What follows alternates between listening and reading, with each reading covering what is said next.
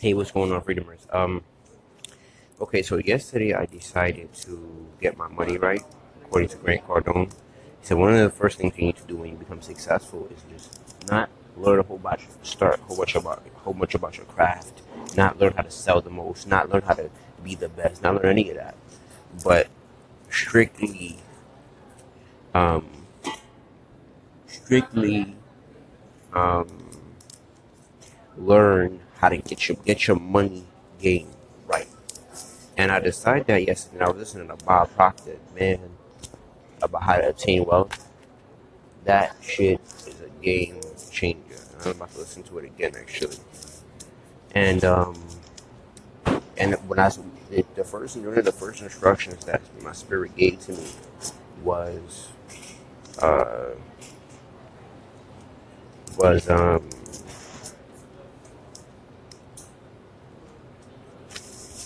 you need to you need to build a life. Well, it reintroduced to me that you need to build a life around your obsessions because it's easy to make money around something that you can't stop thinking about. Um, or it's easier. So you just have to find the tangible skills that you can exchange with others to make money. And um, or you need to find a problem that you can solve that you can exchange with other people. And um, once I figured out, once once I figured out what that was, one of the things he said was, when it comes to getting your attaining wealth, he said, don't even focus. The only time you should be thinking about money is when you're thinking about it's already done. Not like I need money, I need money, I need money. That and I, think about it, he's um, I think about that. He said that's what puts you at a slave mentality to money. Like you need money when money needs you. Money is an idea. Ooh. Money is an idea, so money needs you to work, not the opposite way around.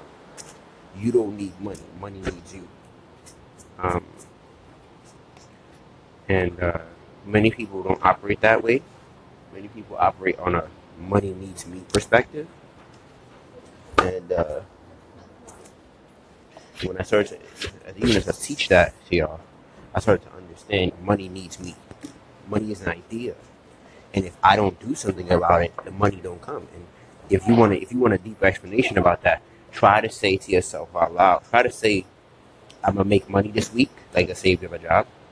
Let's say I'm gonna make money this week, and um, you don't go to work. The money won't come to you if you don't get up and do something about it. So I decided to build a life around my obsessions. And one of the best ways I found what my obsessions are is through astrology.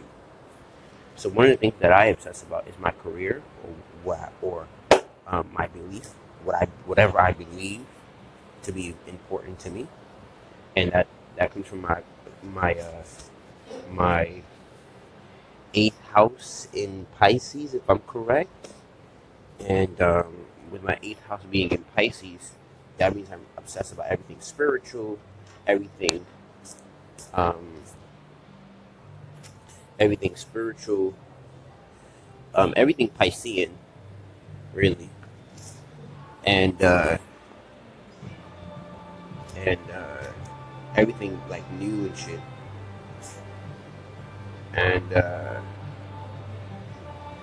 when I learned that I was like, yo, I need to get a.